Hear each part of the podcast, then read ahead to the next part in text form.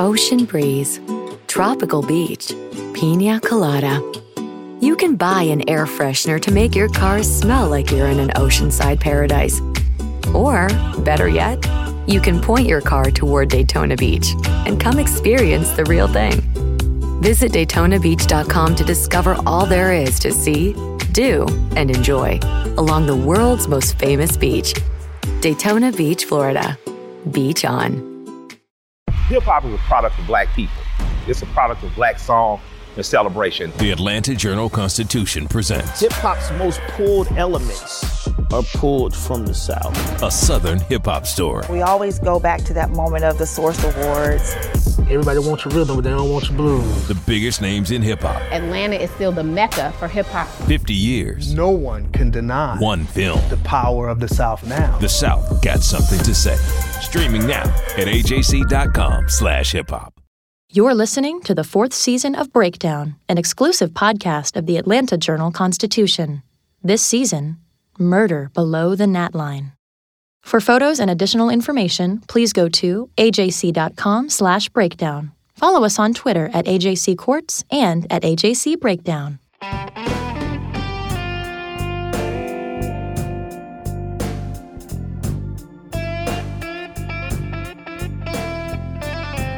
We were 100% convinced that he did it. I mean, well, I wouldn't seek the death penalty on somebody I thought was innocent. It's just not, it's too much trouble. I think the real question is is why won't the courts do something about it after it happens and it's clear that a miscarriage of justice has occurred? And I think the answer to that is is the, the courts just don't care. I still stand by with the way I voted in the in the trial. With the evidence we got there, there was not a doubt to me then. So that's it. You know, I mean, all I could think was, that's it? He's going to spend the rest of his life in prison? Nobody cares? It was almost fall in Adel, but this little city is way below what we in Georgia call the Gnat Line. It's almost in Florida. This far south, summer doesn't relax its grip until well into autumn. So September 19th, 1998 was still hot and muggy. High 80s, a million percent humidity. In this gloom, around 1 or 2 o'clock in the morning, Donna Brown was closing up Adel's Taco Bell. She was the night manager, and it was her first week on the job. A sitter was back at her trailer with her seven year old son. She had just told the rest of the night crew to go home. Donna still had some work to do on time cards, the kind of manager busy work that would keep her at the Taco Bell well after closing. Brown was 40 years old and a single mom. She was new on the job, and she was about to make a big mistake. A mistake that would cost her her life. Brown toted up the night's receipts $1,732.36 and put the cash in one of those zippered bank bags. She walked out of the Taco Bell, locked up, and headed toward her black Monte Carlo in the parking lot. And that was her fatal mistake. Company rules said you never take the money out by yourself. If no employee is around to accompany you, you call the police and get an escort. But Donna Brown did neither of those things. The killer used a Charter Arms 44 Special, and the police believe it was fired only once in the parking lot that night. That single shot went through Brown's right eye and lodged in the back right side of her skull. Police never recovered the murder weapon. Experts identified the make and model of the gun from the markings on the bullet that killed Brown. But there was other evidence.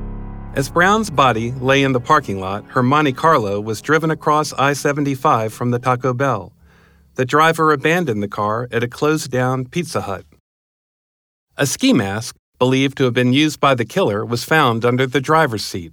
Police tested it for hair and fiber evidence, but they found nothing remarkable that would help identify the person who wore it. They also found no matches for the fingerprints they lifted from inside the car. As it turned out, though, police wouldn't need much forensic evidence at all. They had witnesses. The first to come forward was Marquetta Thomas. She pointed the finger at her sister's boyfriend, and what she told the police would have made anyone the prime suspect. His name? Devonia Inman.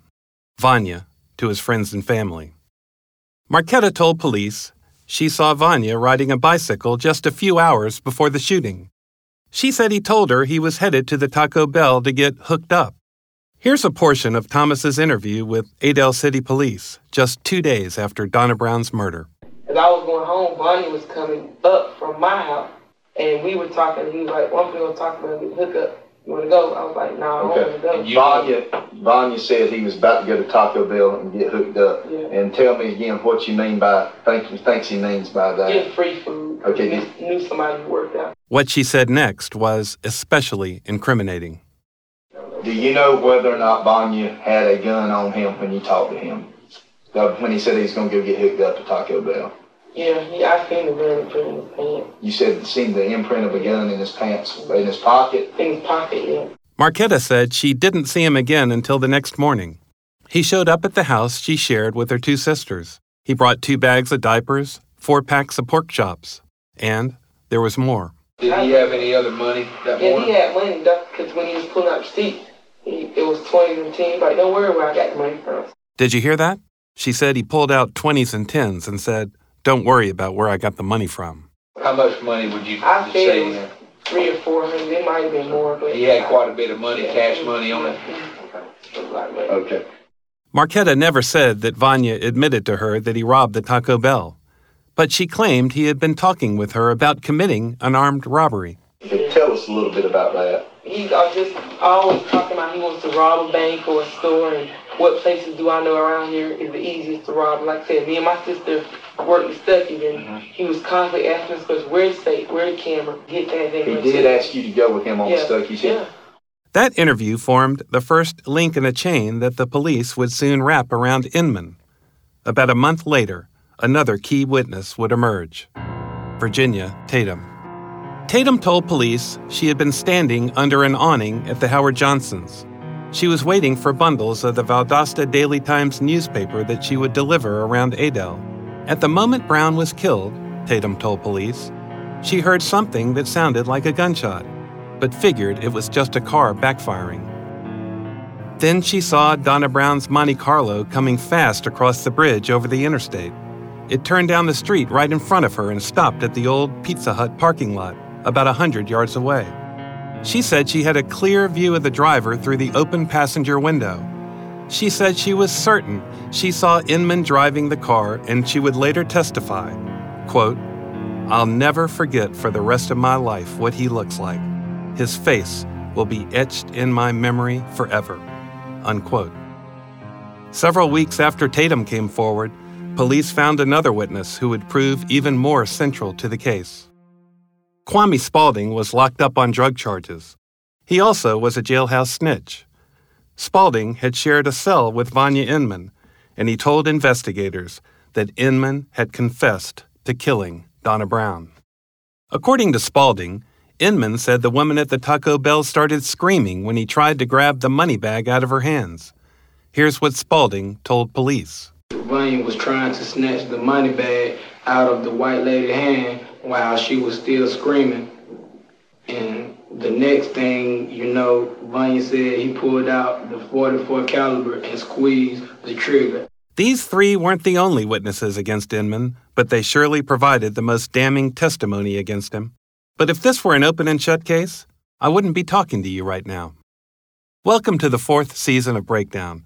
I'm Bill Rankin, legal affairs reporter for the Atlanta Journal Constitution, and I'm glad to be back in the booth, talking to you about criminal justice in Georgia.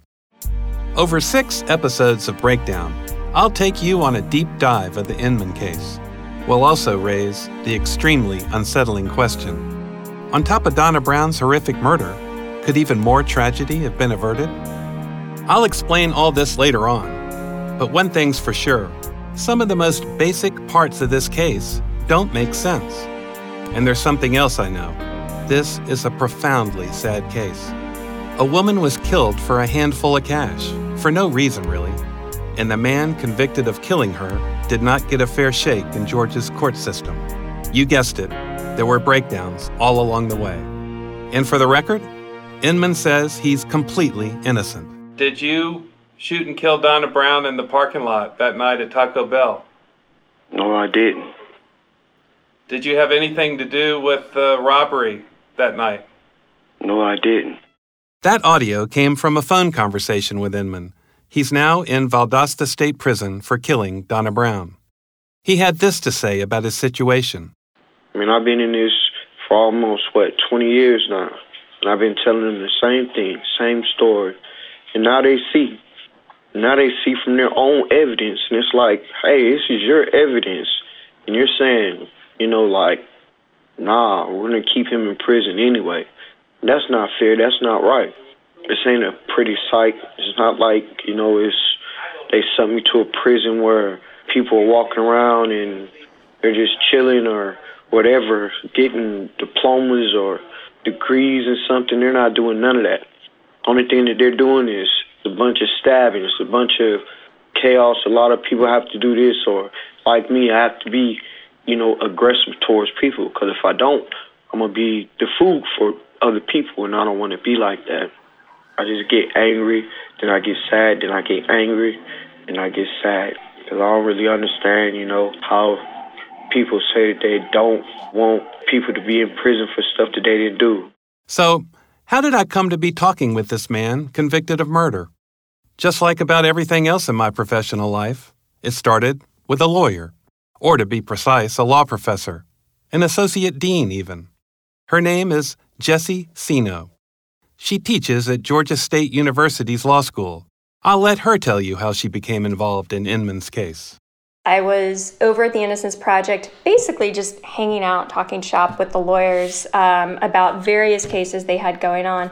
And they brought up this case and talked about, you know, uh, Devonia and New Kid in Town, and they had been pursuing it for a few years. And it, it just really, it struck me as a Southern Gothic. I mean, you couldn't script a Innocence Project case if you were trying in terms of fictionalized writing. This is just a case from start to finish that had errors and omissions and problems and defects and it, and it was also a case where you could see that this guy is kind of one of those clients who just gets lost in the system.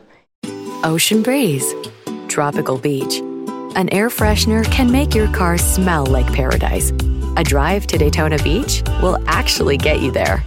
Beach on. Plan your trip today at DaytonaBeach.com. To hear Cino tell it, this sure looked like a bad case. But was Inman a bad guy? He had, after all, been convicted of murder, and he had a criminal record as a juvenile even before the murder. How, she wondered, would he look and sound in person? I think about three or four months after initially looking at the case, I drove out to the prison to meet him. Um, and for me, I, I, always, if I'm if I'm interested in a case and, and I want to do work on it, I want to meet the person. I want to hear from them directly. Um, and I was I was very much touched with how time stopped for this man in 1998, and he relives the same two weeks of his life over and over and over again.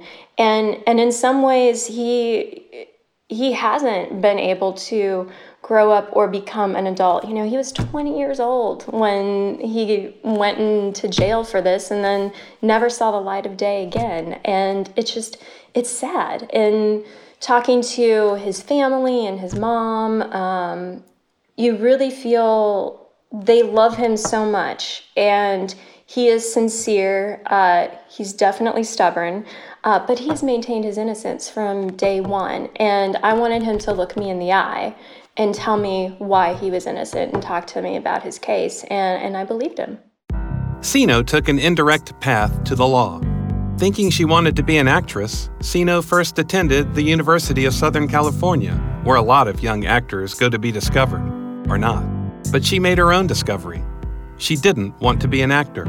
She transferred to the University of Central Florida and made another discovery. She studied under Henry Lee, He's a renowned forensic scientist who played a role in the O.J. Simpson trial, the JonBenét Ramsey case, the Laci Peterson murder, and many other high profile cases.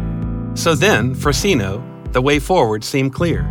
She wanted to be like Quincy M.E., the TV pathologist who always seemed to find justice for both the living and the dead. But a conversation with Dr. Lee sent her in yet another direction. I remember asking him a couple of different times.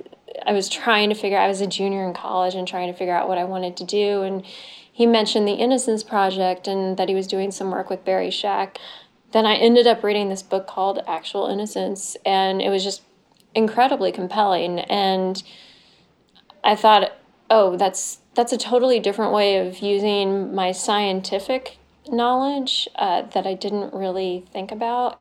She decided to go to law school and start her own Innocence Project, and the University of Miami gave her a scholarship to do it. In her second year, she co founded the Wrongful Convictions Project with one of the teachers there. She found that proving someone innocent may have been noble, but undoing a guilty verdict is sort of like untying the Gordian knot or pulling the sword from the stone. It often looks and feels impossible. I get asked this a lot of, well, why do you keep doing it when you lose most of the cases you work on? And it's because these clients need somebody who who cares and who helps them, you know, gives them a voice because otherwise they they would fall through the cracks and the results a lot of times suck, but they actually keep me going. After law school, Cino clerked for a year for a federal judge and then accepted a job at a San Francisco law firm specializing in white collar crime. But she found that the partner track was not her track. It held less allure for her than trying to get innocent people out of jail. At a certain point, it was the mentality of if I wanted to go down the partner track, I really needed billable hours with paying clients and people on death row don't really do that. Um, so that's when I started thinking about becoming a teacher, and it was a way for me to keep doing the pro bono cases. She accepted a job at Georgia State's law school in 2009. By then, Devonia Inman had been behind bars for 11 years. During Cino's first month, she reached out to the Georgia Innocence Project and said she wanted to get involved she wound up supervising GSU law students who worked for the project. For the Inman case, she recruited some of her own students to join the cause. Two of them have stayed on for more than a year.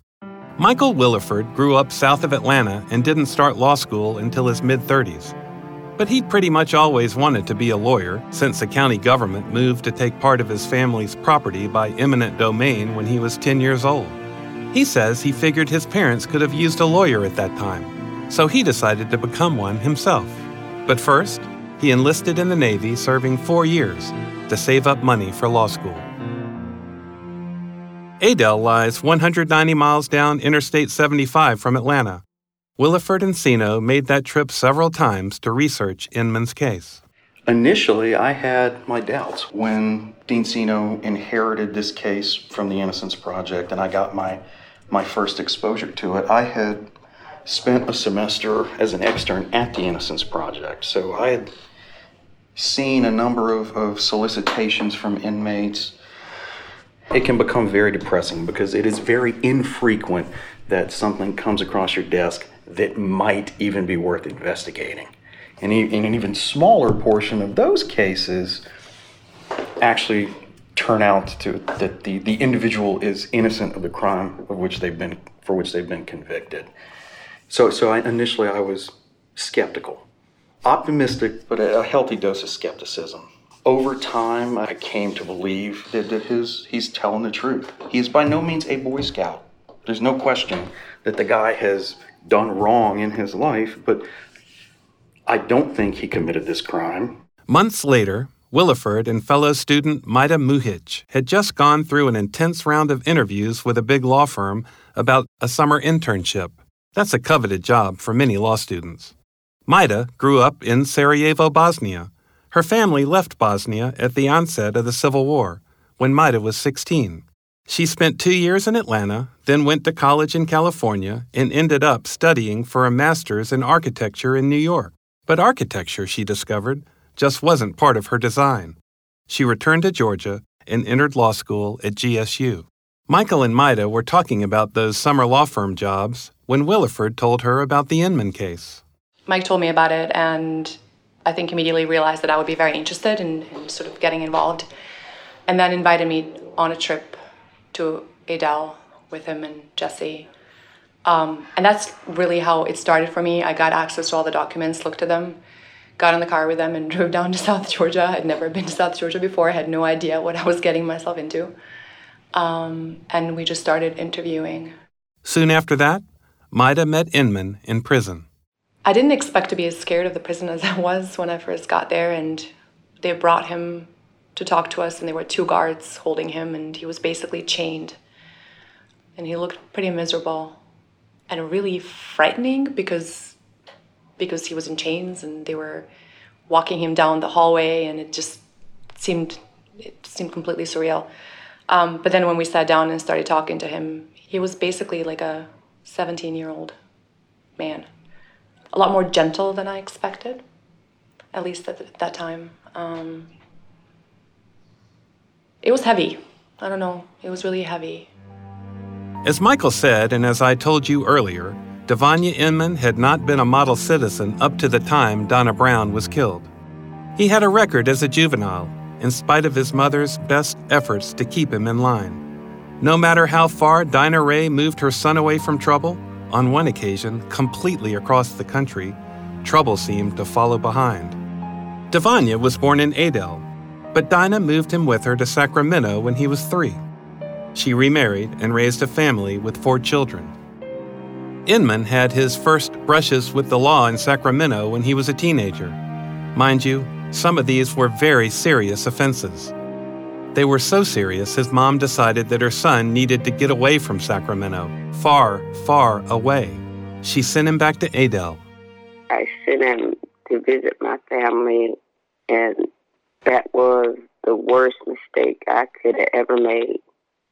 I thought I was doing the right thing, taking him, you know, thought the country would be good for him. Little did I know. I mean, I have to live with the decision that I made. The rest of my life, that just haunts me every day. About a month or so after he'd been in jail, you know, I still hear his voice saying to me, Mom, I want to come home. Just like it's a recorder that plays over and over again that you can't stop. Always trying to keep myself busy so I don't have to stay still and listen to it. To have to sit and watch your son in prison for something he didn't do. Really heart wrenching. Vanya had only been back in Adel for about two months when Dinah got a phone call from her family. They gave her the gravest of news. Her son had been charged with the murder of Donna Brown. Inman would stand trial in Cook County Superior Court. If you listened to the first season of Breakdown, you'll remember that Justin Chapman was charged with murder in the West Georgia town of Bremen, not its German namesake, the city of Bremen and that Chapman's trial was held in Buchanan, not Buchanan, as just about anybody else outside of town would say it. So here we go again. It's Adel, not Adele. Adel is the seat of Cook County. And yes, it's just Cook, no trick pronunciations here.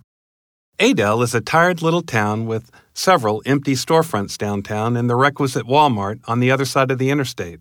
A few hotels and several fast food restaurants hug the I 75 exit, clinging to the life that sometimes stops by on the way to Florida. One thing that does flourish here the damn gnats. I mentioned Georgia's gnat line at the beginning of this episode, and there really is one. The gnat line is actually a fall line, south of which you'll find the sandy soils in which gnats thrive. On especially hot and muggy days, the gnats cling to your face, you're always swatting at them, trying to clear them away, or trying indelicately to blow them off your face and out of your mouth. And invariably, while you're standing outside talking to someone, you can see a virtual cloud of them engulfing that person's face. A virtual cloud in this instance has a completely different meaning in Adel. Inevitably, you're thinking, what must my face look like? And the answer is, I don't want to know. It's also inevitable that you'll ingest a few gnats or maybe a bunch of them And maybe they're starting a colony in your lungs. I know. Disgusting. You'd think the people who live here would be used to them, would know how to deal with them, but they don't. The gnats are as much a plague to the locals as to the visitors. I asked practically everybody I met in Adel whether they ever get used to the gnats. The almost universal answer no way. The AJC's trusted veteran political voices, Greg Bluestein, Patricia Murphy, Tia Mitchell, and Bill Nigut, are the essential source for Georgia politics. The Atlanta Journal Constitution's Politically Georgia. Sign up for the newsletter, download the podcast, subscribe to the AJC. The county district attorney was confident of his case against Inman. He gave notice that he'd be seeking the death penalty. It was the first capital case in Cook County in 16 years. Inman would be appointed two local lawyers to defend him David Perry, a seasoned trial lawyer and a former district attorney, and Melinda Riles, a public defender. Leading the prosecution was Bob Ellis, the Alapaha Judicial Circuit's district attorney for more than a decade.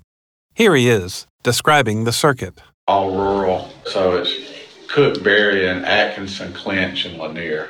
They're all kind of courthouse towns. Some of them are on a square, but it was truly a circuit, you know, like the old West when you watch those westerns and they lock up somebody and they say, well, they say, well, the judge will be here on Thursday, you know, so that's kind of the way that went. You'll hear more from and about Bob Ellis later, and some of it will leave you shaking your head in amazement or disgust.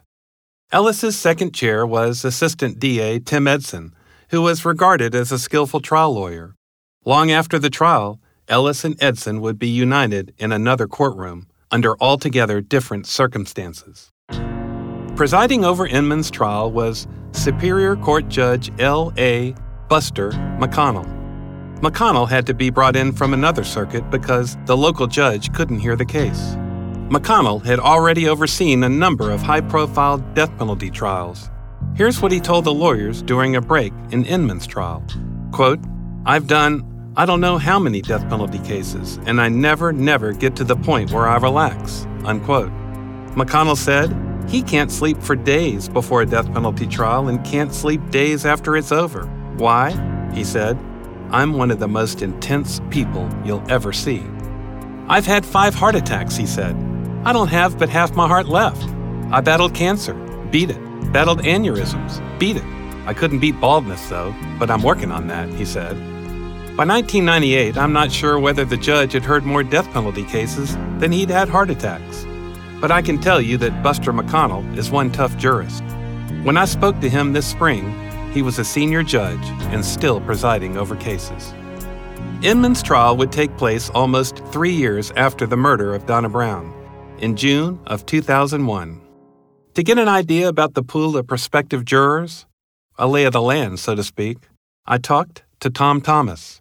Thomas, now in his 70s and retired, practiced law in Cook County for decades. I never counted my cases, but I probably tried more than 100 cases here. But I grew up here, except when I went to school, and I was in the Army in Vietnam for two years. I've always lived here, so I know a little bit about the community. It's a big farming community, so we have a lot of farmers. Not as many as we used to when I was growing up. And the reason being is in the 80s, time got difficult, so the small farmer couldn't make it.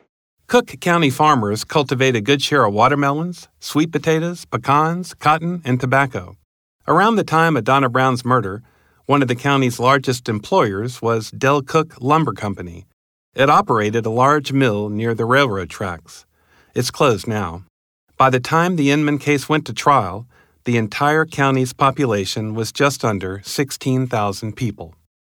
Thomas said Cook County jurors have long been extremely civic minded. When striking a jury, you get rid of the ones you think the other guy wants, and that ends up with what I call the leftovers. But and I want to make this point though, and I've said this about Cook County jurors once they put that hat on as a juror, they get real serious, in my opinion, about their job and their responsibility.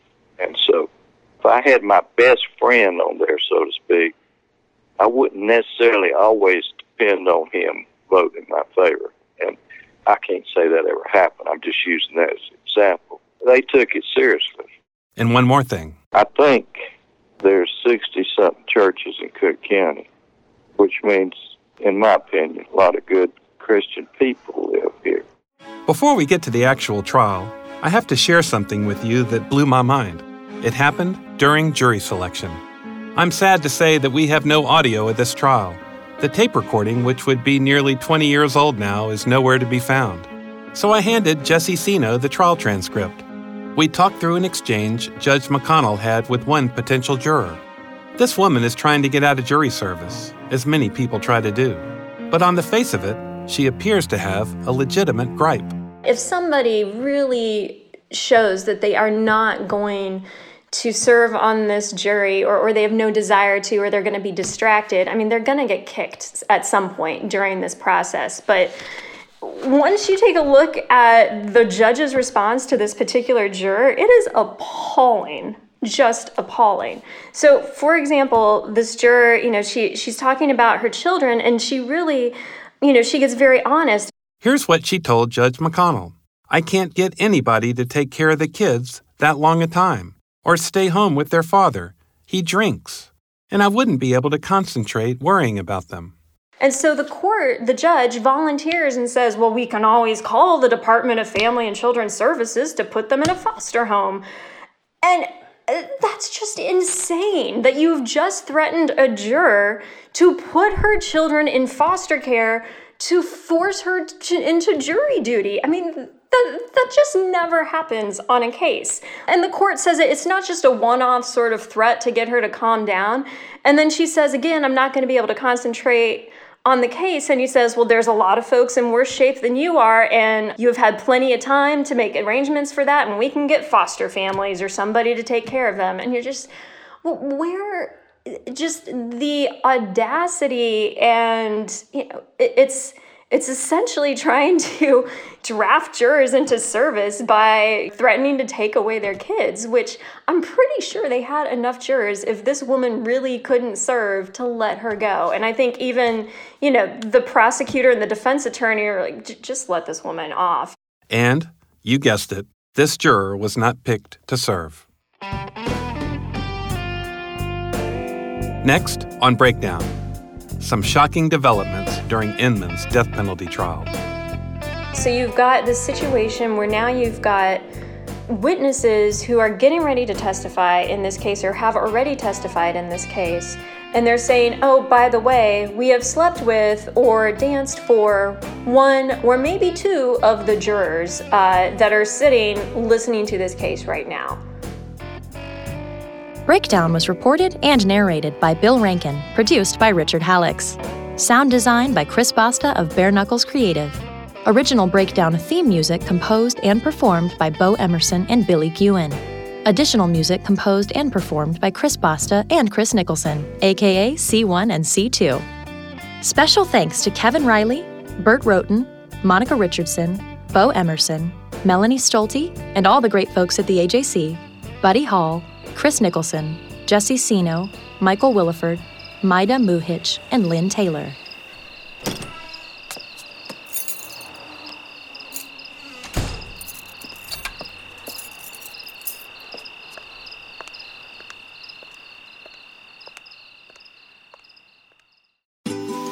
Ocean breeze, tropical beach, pina colada. You can buy an air freshener to make your car smell like you're in an oceanside paradise. Or, better yet, you can point your car toward Daytona Beach and come experience the real thing. Visit DaytonaBeach.com to discover all there is to see, do, and enjoy along the world's most famous beach, Daytona Beach, Florida. Beach on. Our journalists at the Atlanta Journal Constitution are working around the clock to keep you updated on all the developments surrounding the Trump indictment. Now, the AJC is putting all of our coverage in one place with our new Trump 19 newsletter. Every Wednesday, you'll have our latest coverage and analysis on this historic case in your inbox. So sign up for free today at ajc.com slash indictment newsletter. That's all one word. ajc.com slash indictment newsletter.